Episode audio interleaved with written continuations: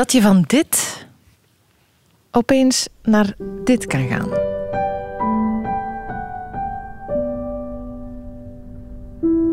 Dat is toch ongelooflijk? Hoe wordt dat gemaakt en uit wie zijn hoofd komt dat? En op welke manier? Dat denk ik zo vaak. Sowieso bij muziek, maar zeker bij filmmuziek. En daarom is er deze Soundtrack Maestro. Een podcast van Radio 1 en Filmfest Gent. Ik ben Annelies Moons en mijn kennis van filmmuziek reikt voorlopig niet veel verder dan de i-i van Psycho en de tere tere van Jaws.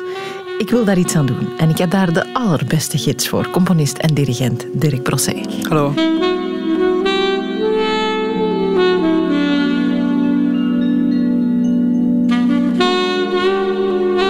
Soundtrack Maestro, een podcast van Radio 1 en Filmfest Gent. Met Annelies Moons en Dirk Brossé. Uh, met wie gaan we vandaag praten? Uh, we gaan vandaag praten met een van mijn lievelingscomponisten. -huh. Ook een van mijn goede vrienden, namelijk Gabriel Jarret. En wat maakt dat hij een van jouw lievelingscomponisten is?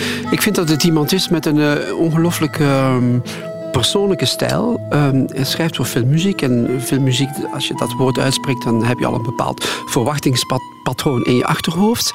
Maar als je naar zijn muziek luistert, uh, staat daar soms diametraal tegenover. Dus hij heeft een eigen, heel specifieke stijl. Hij komt uit uh, Libanon. betekent ook dat hij die culturele muzikale bagage in zijn rugzak heeft. Heeft in Frankrijk gestudeerd bij Henri Dutilleux, een van de grote, belangrijke Franse componisten. En ja, de optelsom van al die elementen zorgt ervoor dat hij unieke muziek schrijft, maar die zeer origineel is en, en, uit het diepste van zijn zijn komt. Van welke films kunnen mensen hem kennen? Ik denk The English Patient in de eerste plaats, omdat hij daar een Oscar heeft voor gekregen.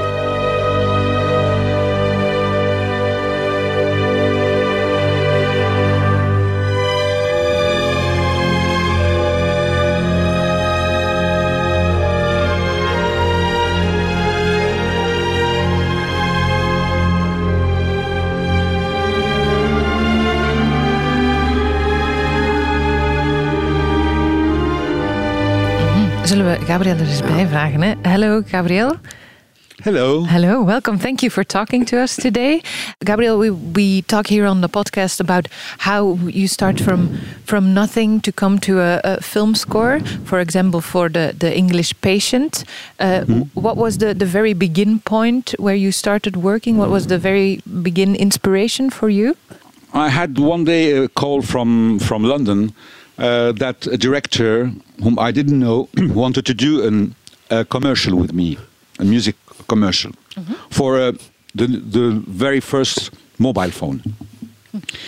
And so I was invited to London. I went there, and it was it was a big big meeting with you know how it is with the commercial people, uh, and just there sitting there, a very sorry, a very nice like Buddha face guy who was smiling to me. It was Anthony Minghella. We've met there. We did the commercial together. We always say that we engaged on the commercial and then we married on the film. yeah. And so after that, he we had a conversation after the meeting, and he said, "You know, I really love your work for Betty Blue, and for the film by Jean-Jacques Annaud, The Lover." Uh, I hear that you like to work before even the shooting. I said, yes, if it's possible, yes. He said, I am now on a project. But uh, we're not shooting before, say, I don't know, June. We were in beginning of uh, uh, leaves, autumn. Uh, do you want to read? I said, yes, I read. I send you the script. He sent me the script. I read.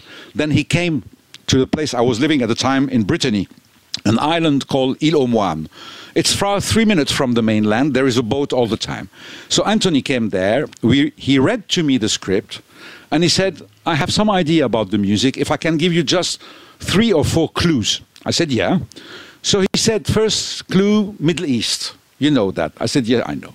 He said, second clue, I know you love him, and I love him. Bach. Because I just opened a parent uh, bracket to say that Anthony Minghella reads music and is in love with Johann Sebastian Bach as much as the Beatles and Marvin Gaye like me. so we had a, a, common, common field together, really. And so he said, second Bach, the third one Puccini. I said, why Puccini? He said, because of the beautiful melodies he does and the so, such sophisticated harmony. And the fourth was this song, Turkish-Hungarian song by Márta Sebestyén called Szerelem. He said, I heard this song and I thought that it was perfect for the film to start with. Szerelem, szerelem. And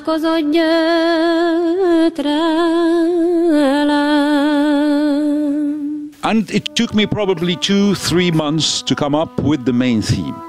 But this main theme, I composed it in three parts. There is an introduction, there is the chorus, and there's a coda. So it took me time to build it, knowing that the three parts could have their use in the film at different spot. I mean, not in spots scene by scene, but for the spirit of the film. Mm-hmm. So I started with this, as I told you, with in my mind it was a cor anglais because in the Middle East, in the desert, I saw this solo on its own going like that.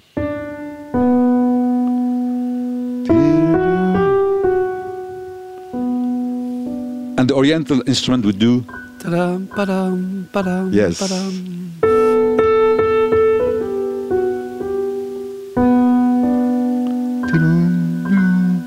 This was the opening. Then I had to have something big, epic, romantic, lyrical, and it went to at some point. And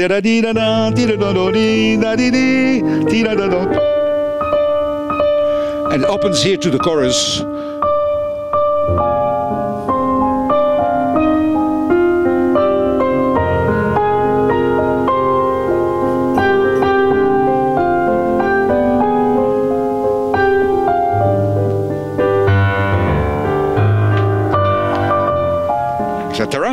And then we finish this theme. We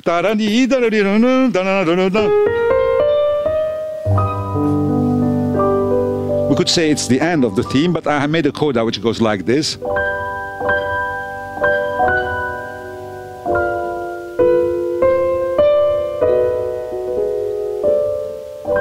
So I had three parts. And I started thinking of the orchestration. And I sent to Anthony Minghella a demo I did. At the time, we didn't have samples, you know, it was mm-hmm. 1996, no samples. yeah. So I would hum myself. I would say, I'd start with like Russian choir going, oh, like that. And he said, I love it. We're going to fly you to San Francisco to meet the producer. So I went to San Francisco, meet Saul Zaentz. They put me on a stage with the piano, and I start to explain. This theme is made of three parts, etc. Starting with the cor anglais solo, then comes the Russian choir, then this instrument, uh, Arabic instrument called kanun. He listened, he listened. He said, play it again. I played it again. He said, you are hired. This is how I started. I think I have discovered really how to write film music with Anthony Minghella and Walter Murch. Because before that, I wouldn't pay so much attention. I knew I had the I had the tune, I had the right thing for the film, but I wouldn't pay attention to little detail and especially with artists like they are and Walter such an experience I mean in everything in sound in music in everything. So if I would send a demo they would send it back to me chopped or cut like this. I would say why? Because it doesn't work here with the picture. So I would work again and send it. This the whole process lasted I mean I, I stayed on the film during 12 months. And the process of uh, uh, editing and music are approximately six months. I think the most difficult task I had to go through was to replace Johann Sebastian Bach. Because they had, in the first place, the idea of using a recording by Glenn Gould of the aria of Goldberg Variation. The aria only, yeah?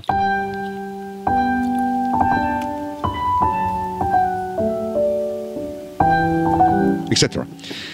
And they put it on the image, but then they couldn't loop it all the time. I mean, it has to to change.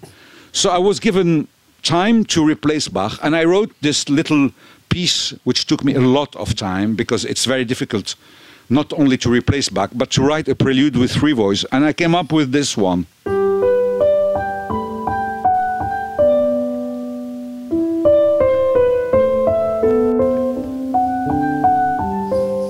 Which I used also in the cathedral in this church Yeah. when when she's swinging on the rope. Yeah, and it became one of the theme theme of the film. So this is how I, I came from from from love from Anthony Minghella, who really brought me love and opened my mind to to s- start thinking about the music, how to proceed, uh, how to feel myself very open and to to to do things that I've never done before.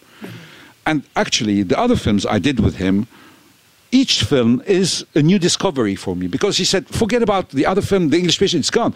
What can we do for talented Rip, Mr. Ripley? But Bach stayed in Mr. Ripley because in the lullaby it's.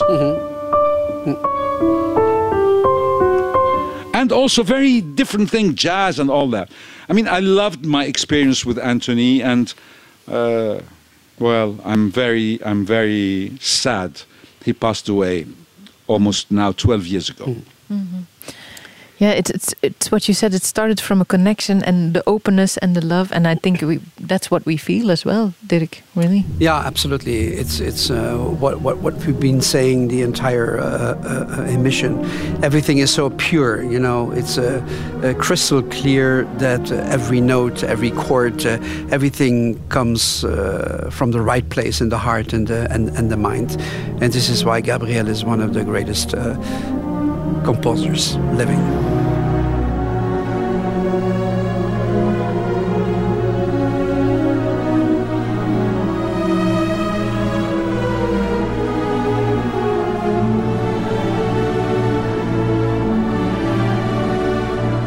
Een van mijn favoriete soundtracks van Gabriel Yaret is uh, ongetwijfeld uh, Camille Claudel.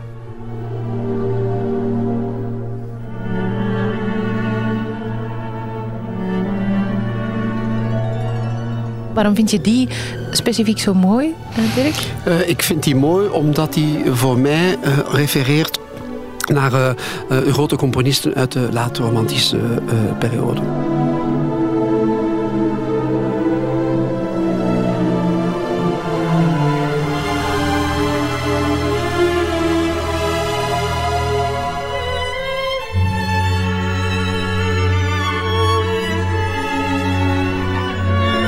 Gabriel, this is so much more than, than, than film music. This is concert music uh, that you can you can compare with uh, with, with with with the music by, by the great great composers, by the late Schoenberg, by Berg, by by Mahler. By I, I know this score inside out. So, what inspired you to write such such beautiful music?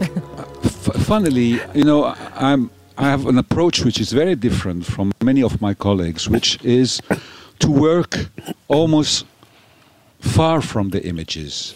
I look at the images, of course, but then I stop watching and I try to marry the spirit of the film more than the shot by shot.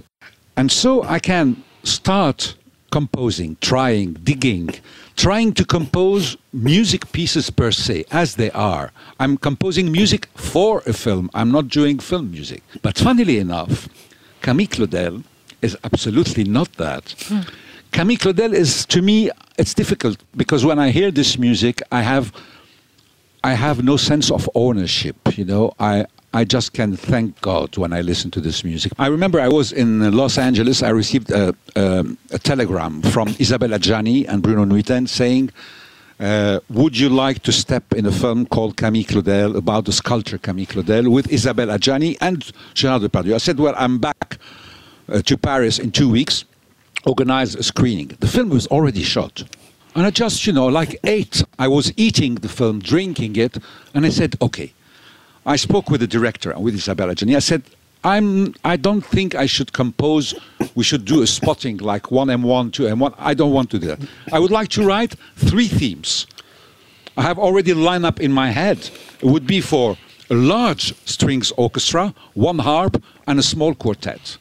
And then I will play for you the theme. So during, I had two months to compose, and I did three themes, and I did the demo. And when they came, I played it for them, and they loved it. But it was a time where I was a lot, you know, you know me, Dirk. I, I read a lot of scores and music, and every day I play Bach, I play whatever. But I'm Scarlatti, very, Scarlatti. Scarlatti now, yeah. 555. I know. so uh, I'm all the time, you know, into music, not necessarily film music, but I'm into music. At this time, it was 1985 or 86, I was in the middle of the Ninth Symphony of Mahler and the first movement of the 10th Symphony, the only one he has orchestrated. And at the same time, I would read Metamorphosis, Richard Strauss, for just strings, and at the same time, Verklachte Nacht. Verklärte Nacht, uh, Schoenberg. Schon. So I feel that Camille Claudel, because it had to go really high in some way, I, I needed to do really proper music, not take care of the image, but just give to Camille Claudel and Auguste Rodin the best of my inspiration. And it took me three months and I wrote this music. And really, so far, really, I don't feel it is my music. I feel I'm just being blessed to be inspired like this.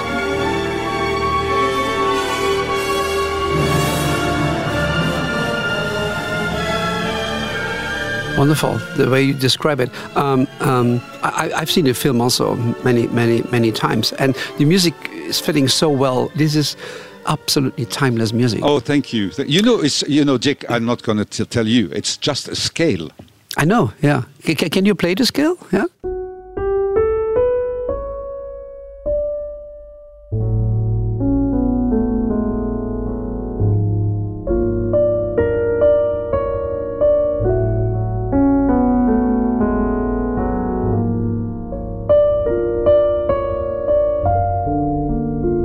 It's simple as that, but it's Yeah. uh, it becomes complicated when we have all the layers above above each other.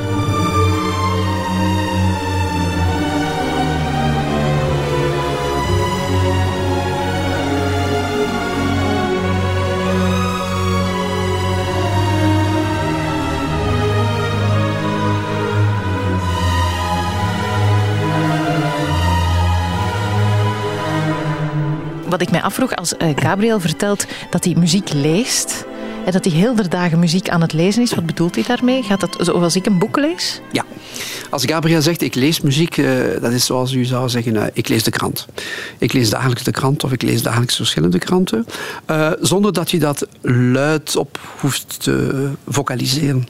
Eh, zo kan iemand die muziek kan lezen, hè, en Gabriel kan muziek lezen, die zet zich in een zetel, opent een partituur en die, die, die, die hoort wat hij ziet, maar hij kijkt ook naar een, naar een, naar een partituur. Kijkt hoe ze geconstrueerd is, eh, eh, waar de geniale trekken zitten, hoe bepaalde valkuilen eh, opgelost worden. Eh, ja, je, je leest gewoon, de, je kruipt in de auditieve muzikale geest van een andere componist. Fantastisch lijkt mij dat. Van Is dat te kunnen, ja. Is ook zo. Ja, Ja, is, ja. Ook, is echt ook fantastisch. Ja, snap ik. Ben ik jaloers op. So you must be somebody who, who hates temp tracks, right? Uh, it's it's not my culture at all. I, it's you know it's unfair. I think the system is really unfair because you take from the original composer to come, you take his breathing, you take his the which he wants to give, you take all his ideas, his genuine ideas that he wants to put into this into your film. Die temptracks waar we, het, waar we het over hebben, die tijdelijke muziek die op de beelden soms al wordt geplakt, waardoor er al een idee... Ik hoor Gabriel zeggen dat hij dat vreselijk vindt, dat je de creativiteit afneemt van mensen, dat het, dat het eh, in de weg gaat zitten. Ehm, dat dat ook zo is, dat is over de componist, maar ook voor de makers van de film, die dan ook niets anders meer willen horen, denk ik dan, hè Dirk? Ja, dat is het gevaar. Hè. En een keer als je je gewoon raakt aan de temtrack, dan is het zeer moeilijk om nog iets anders te luisteren. Vooral als het werkt. Ja, als het eh, werkt met bestaande muziek en dan ga je daar eh, zodanig mee in op dat je, ja, dat, dat je je niet anders meer kan, kan voorstellen. En dan vraag je aan een componist om een copy-paste te maken van de temtrack. En eh, ja, dat is, dat is inderdaad verschrikkelijk. Maar helaas vandaag in heel wat eh, eh, eh, gevallen is eh, ja, de temtrack ehm, ja, een gegeven waar je niet buiten kan. I worked with people, probably the best person in, in film music in, in, in film, called Walter Murch. Walter Murch is the editor of Apocalypse Now, of uh, all Lucasfilm, of uh, Amadeus, English Page, etc. And he he told me I never use temp music because to me, until the image has its own music. I will never put a music on, a, on, a, on an image while I'm editing. And the four films I did with them, with he, Walter Murch and Anthony, the temp music was were my demo. Then it makes sense. Ja. Because we grow, we grow together along, you know. Ik hoorde hem ook zeggen dat hij, hij zegt, ik maak geen filmmuziek, ik maak muziek voor films. En dat onderscheid, dat lijkt mij dat hij ook erg bezig is met wat er daarna nog met die muziek kan. Zoals jij ook zegt, het is eigenlijk, het zijn concertmuziek, het is veel grote composities die ook live moeten uitgevoerd worden, los van die film. Dat is misschien wel iets wat we hem ook eh, kunnen vragen, of hij daarover nadenkt, ehm, ook bij het schrijven. Dirk, when I write a music, would it be for a ballet or for a film or for a song, I write it as music per se. I don't let one note, one bar, one harmony, uh, nothing, nothing uh, escape from me if I have not really searched for it, digged for it. So I try to build music with all my consciousness and all my skills. Therefore, when I write for films, the way I write for films, I start by writing a theme and develop it and vary it also and try all the harmonization possible. And in the end, what I have, I have a piece of music which has already his aft- its afterlife. Of course, if the film is a hit. If it's not, very often you write beautiful music for film which are not, you know, Yeah. uh, uh, uh, and and then you say. But I think we should not even think about the afterlife. We should do each f- film music as if it were the most important thing in your life, and that after that you won't have any more opportunity to express the music in you. So there is something about the, about it that it's good that we have concerts, of course, but I think that my music could be played in concert without the images. And I keep saying when we have concert together with Dirk, I keep saying to, to the audience, close your eyes and create your own images mm-hmm. from a film music. Forget about the film. Listen to the music, and it should create a new film for for you. Mm-hmm. So yes, for Afterlife. Mm-hmm. Ja, dus eh, het spreekt voor zichzelf. Hè. Hij schrijft in de eerste plaats eh, muziek omwille van de, van de schoonheid van de muziek, die al dan niet toevallig voor een film of voor een ballet geschreven is. Hij schrijft absolute muziek die sowieso haar weg vindt naar het eh, concertpodium. Ja, ja, die eigenlijk sowieso al losstaat van die film. Hè. Niet ervoor of daarna, Ja. maar eigenlijk op Ja. zich sowieso al staat.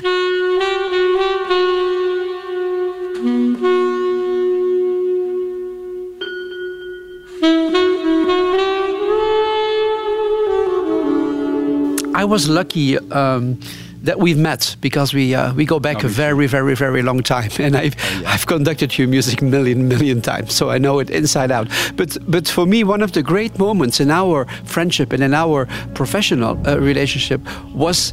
Uh, the concert I conducted for your 70th birthday, where for the first time, probably, um, and hopefully not for the last time, I conducted a couple of beautiful pages uh, of the music you have written for a film called Troy.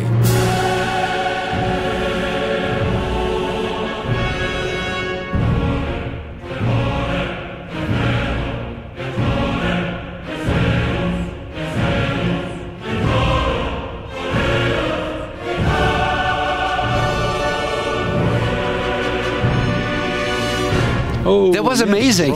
That was amazing. You remember that was in the cathedral where you grew Yes. up as a child, where you played the organ at the age of Exactly. uh, 12, 13, 14. 14, 14, yeah, 14. 14, yeah. So how how how how important uh, it is for you that that that we play especially Troy on on stage. Well, you know, we were talking about after afterlife. This score for me had no more life because when I was kicked out of the project, uh, I, Maybe they- we, we oh, have to tell the story a little bit for, for people who don't know you. You had uh, written the score, uh, Gabriel, written, and then uh, written, Recorded? uh, played it to the during a year and a half. I worked on the film, a year and a half, not three months, because I wrote pre-recorded music for all the the scenes where the Greek are, you know, are singing, etc. I had to reinvent a music. What could be the music at the time of Homer's? Yeah, yeah. I don't know. So I did all this, and I casted also singers from uh, Macedonia, from uh, Bulgaria, Hungary, etc., to find uh, the color of the of the of the film. And I composed everything, and the director, Wolfgang Petersen, and the production knew the music and they loved it. And they came to the recording at Abbey Road Studios. We had a 100 pieces orchestra. They were singing the themes, calling Hollywood, etc. It's fantastic. Listen, listen. And then we went to the penthouse at Abbey Road with Peter Cobbin, my dear engineer, uh, to mix the music. And this is where I received a call from LA. Uh, the, one of the producers telling me, listen, you are fired. Uh, we have to replace you because uh, at the test screening, the audience didn't like the music.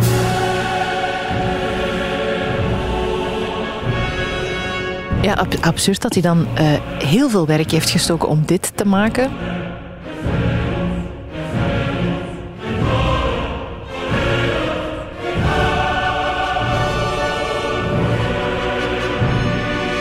Uiteindelijk is het dan van een heel andere componist, van James Horner, is het dan deze geworden.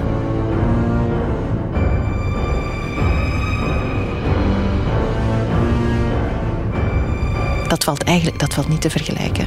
Nee, dat valt helemaal niet te vergelijken. Hè. Ik kan je voorstellen, Gabriel die twaalf maanden aan een partituur werkt en James Horner die even, alle respect voor James, uh, by the way, uh, op veertien dagen tijd uh, hetzelfde werk verzet. Ja, daar is natuurlijk een, een verschil in kwaliteit en dat is ook duidelijk hoorbaar.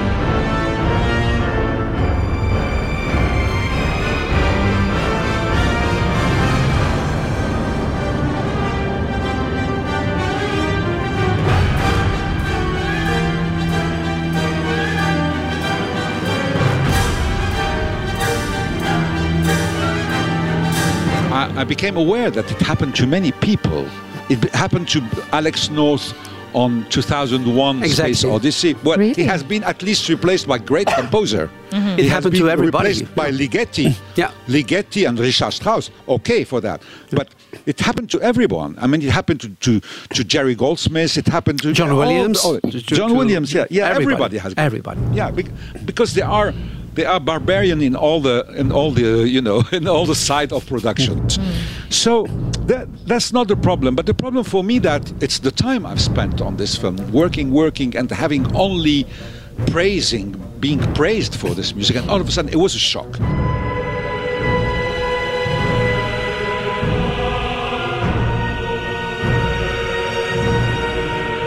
ik vind het wel verbazend dat Gabriel hier zegt dat dat zo vaak gebeurt. Daar had ik helemaal geen idee van. Dat er een, eigenlijk een hele uh, compositie klaar ligt, een hele soundtrack klaar ligt. En dat die dan toch nog afgevoerd wordt op het laatste moment. Ja, gebeurt heel vaak. En uh, vooral de manier waarop hij het vertelt. Uh, het is niet altijd door de regisseur of de producent. Maar heel vaak worden de films voorgelegd aan een testpubliek. En dan is er nadien een survey. En wat vond je van de hoofdacteur? Wat vond je van de muziek? Wat vond je van het licht? Et cetera, et cetera. En blijkbaar, die mensen die waren uitgenodigd, dat testpubliek, enkele honderden mensen, die vonden de muziek uh, te ingewikkeld, uh, te mooi, te weinig Hollywoodiaans, uh, te Europees, te gesofisticeerd. Mm. En dus met letterlijk met één pennetrek wordt de score dan weggegooid. componist wordt betaald, et cetera, et cetera. Maar goed, je hebt anderhalf jaar van je, van je leven gespendeerd en, en je bent geen eigenaar meer van de muziek. Dat vooral ook. Want in de Verenigde Staten is het zo, heel vaak, dat wanneer je ingehuurd wordt als componist, er wordt betaald voor jouw prestatie, maar ze kopen ook al je rechten af. Mm. Dus dat betekent dat uh, in het geval van Troy, dat Gabriel ook geen access meer had tot zijn eigen, tot zijn eigen muziek. En we hebben geprobeerd met, uh, met de World Soundtrack Academy dit jaar bestaan we 20 jaar en we hebben een cd opgenomen uh, met werk van componisten die in de afgelopen 20 jaar uh, de uh, award hebben ge gewonnen, de Best Composer of the Year. En Gabriel was er natuurlijk ook bij. En we hebben er al het mogelijke aan gedaan om bij de producent aan te kloppen, bij Warner, en te zeggen van kijk, dat is de situatie. Kunnen we alsjeblieft de toelating krijgen om die muziek op te nemen? Ondertussen is het verhaal wat we daarnet gehoord hebben ook al verjaard. Mm -hmm. Ondertussen is daar heel veel tijd over gegaan. Uh, ondertussen is het ook al history geworden. En um, we hebben de toestemming gekregen. En met heel veel uh, plezier en heel veel motivatie. Um, deze, deze prachtige, alweer prachtige, prachtige muziek opgenomen.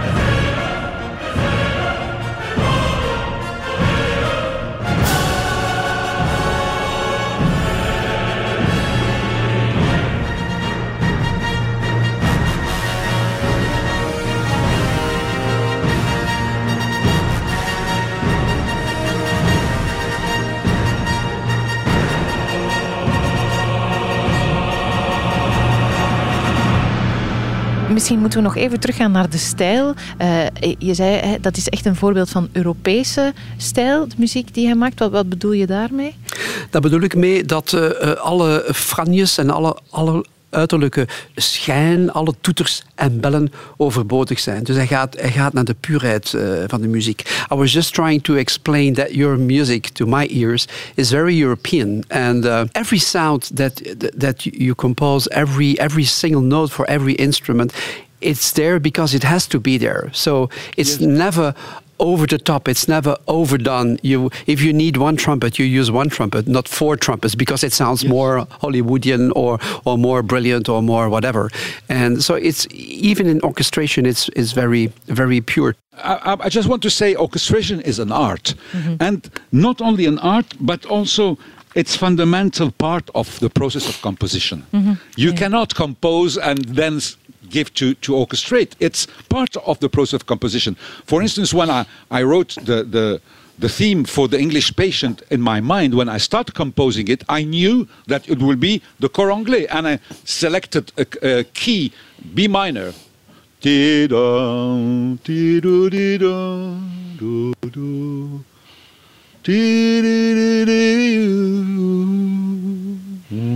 It was for cor anglais. I couldn't have given this to an orchestrator and say, okay, please orchestrate it. So composition, orchestration are absolutely tied together. Mm-hmm. Yeah. That's that's what I that's what I meant with the idea that uh, Gabriel's music is authentic, and to my ears, it's also very European.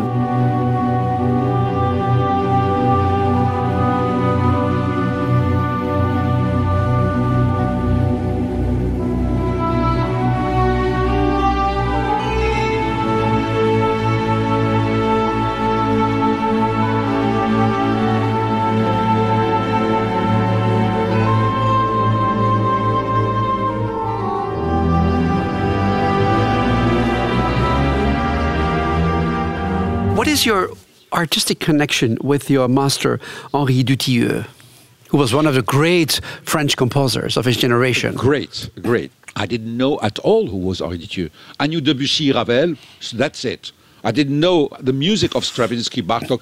I just heard of him. And so all the year, he gave us work to do, and I would do this work. And at the end of the year, he said, You know, Gabriel, you're certainly gifted, but you have to rework counterpoint. I said, Maître, I've never did counterpoint in my life, no harmony, no nothing. So he said to me, he was like a prophet. He said, whatever you do in life in music, promise me and promise yourself that you will study counterpoint. You don't need harmony, but just counterpoint. So this is how I met Henri Dutilleux. I didn't know his music. After that, we had an exchange of letters, and I saw him many times in my life. And to me, is probably one of my dearest uh, mentor and an example for me to follow because really I, I met him and I spent time with him.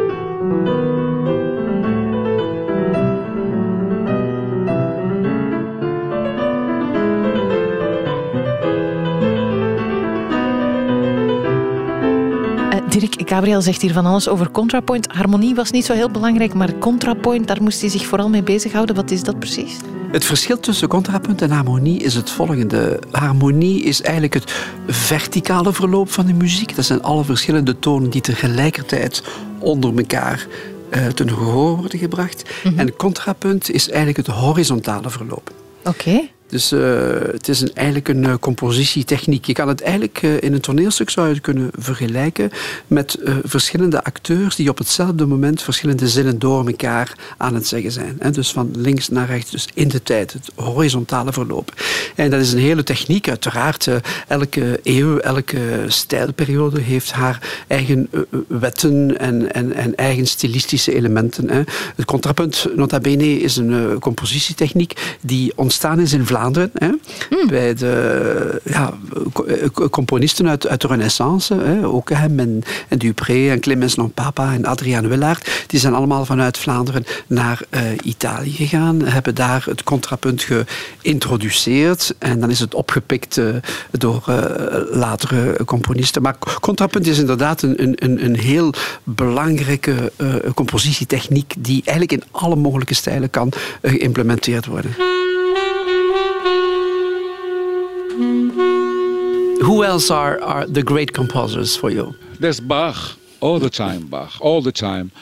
And when I was young, I didn't like Mozart.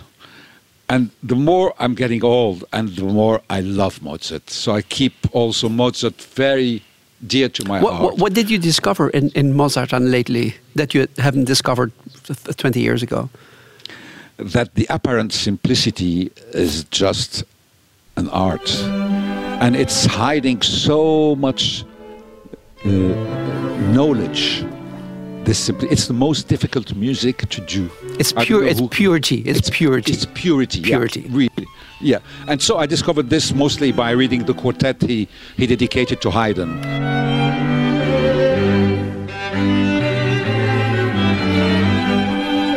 and all his chamber music. I mean, anything. I, I, I like all Mozart. I like very much Schumann. I used to play when I was young piano, and my pianist, when I play piano, is very inspired by the, by the pieces of Schumann, like uh, Fantasiestück, like Davidsbündlertänze, and all these things. I love. I had a I had a disease called Ravelite. I was sick of Ravel. I mean, not sick. I was Yeah, in the good love. sense, yeah. yeah, in a good sense. Yeah.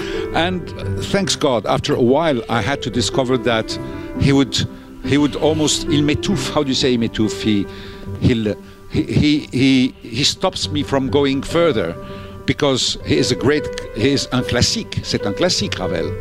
It's very, very classic. Whether when I really reworked and discovered Debussy, then I discovered that there's, there's a new way for me to go, for something which is not the end of classic harmony. In Debussy, it's like the, the future is open.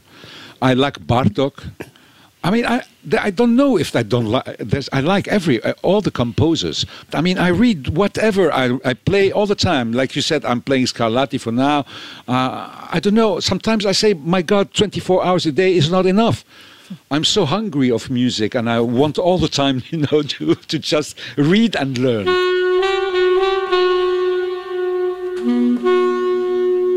now all the time we are talking about about acoustic music, but what what is your relationship to um, electronic generated music? Are, are you using it sometimes in, in your work? A lot, a lot. Uh, Dick, I was I did the first film score in 1981 with the very first sampler called the Fairlight, and this was in 1981, and I prepared all the samples myself.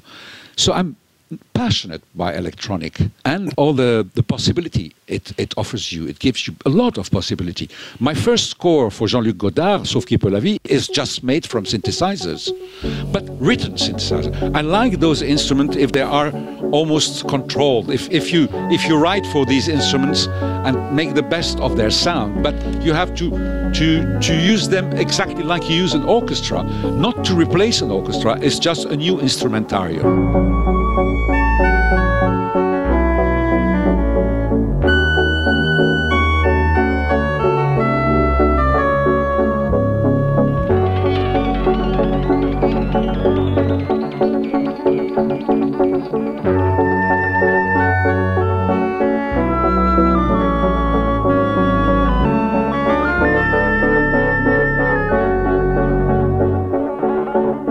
You said it always starts with the, the connection between you and the maker and the film. Is that what I heard you say? That the collaboration is really also where it starts for you? Yes, uh, I usually start by meeting the director and we discuss about music, about life, about uh, if he read novels, if he likes painting, of a lot of things. And then I ask to read the script. But before I read the script, I, I ask them to tell me their story. And very often, a director narrates to you his story, and it's already talking to my mind, it's talking to my heart. And this probably is the first step.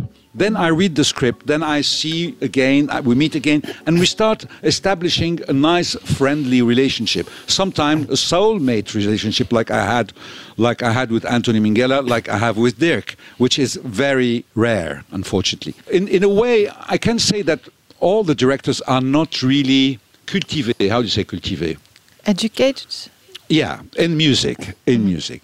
So I don't want to educate them, but I just would like them not to be stuck on film music and to to be bold and try other ways than the one they are used to. And same for me.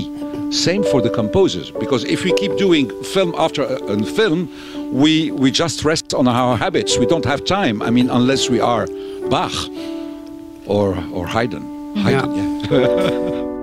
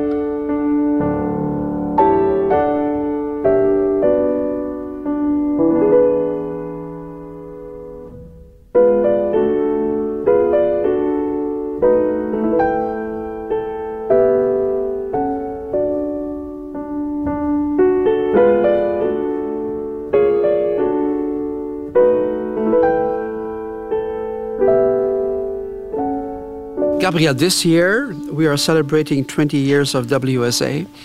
Uh, we go back a long time. I think in 2001 you were our first central guest. Then in 2004 you received the Soundtrack Composer of the Year and Best Original Soundtrack for Cold Mountain. Then we did a couple of concerts again in Ghent and in Tallinn. And now in 2020 you received the Lifetime Achievement Award. Oh, what does it mean for you? Oh, it means a lot. You know, you know, since the beginning, Dick. You know that uh, Film Festival Ghent and WSA are my family. I very much admire how it how it grew also because I, I knew the very, very beginning, but I see now the impact it has on all the industry first, on all the composers also. It's like it's like an open door for a lot of composers to become more famous, to meet other composers, to meet people from from the business. I mean, uh, would it be uh, music supervisor? Would it be uh, uh, agents?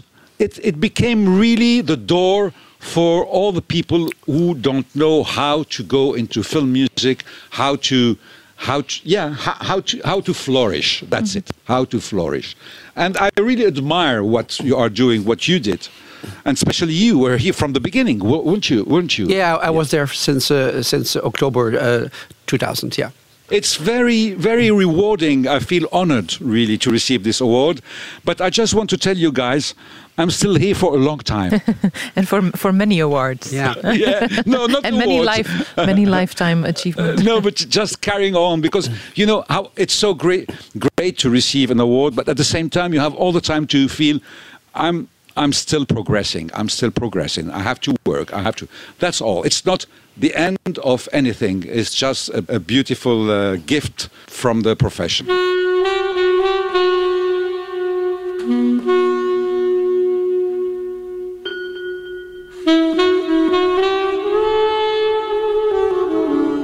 Dirk had mij op voorhand eh, gewaarschuwd dat het een heel warm, aimabele man was, Gabriel Jarret. Dat, dat is hij ook. Hè. Het was heel fijn om hem zo te horen. Het was fijn om hem zo te horen. Ik heb hem eh, anders meegemaakt. Ik kan ook heel moeilijk doen. Als het niet naar zijn zin is, dan ja, komen toch wel een aantal diva-allures soms naar boven. Terecht, hè. het is een perfectionist en hij wil dat in elke situatie zijn muziek op de meest perfecte manier wordt uitgevoerd. Maar deze middag hadden we te maken met de Gabriel, eh, zoals ik hem ken. eh, de warme mens die eh, zijn ziel op tafel legt en die puur sang componist is, zoals er maar weinig zijn vandaag. Mm, ja, zijn ziel op tafel en zijn ziel in zijn muziek. Dat hebben we vandaag zeker gehoord. Dankjewel, Dirk, ook om hier te zijn. Graag gedaan.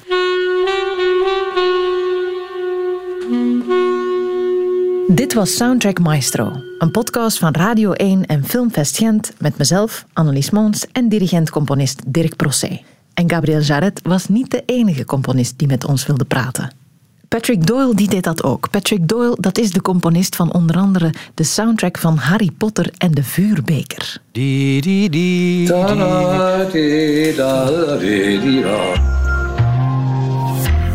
Dit was een podcast van Radio 1.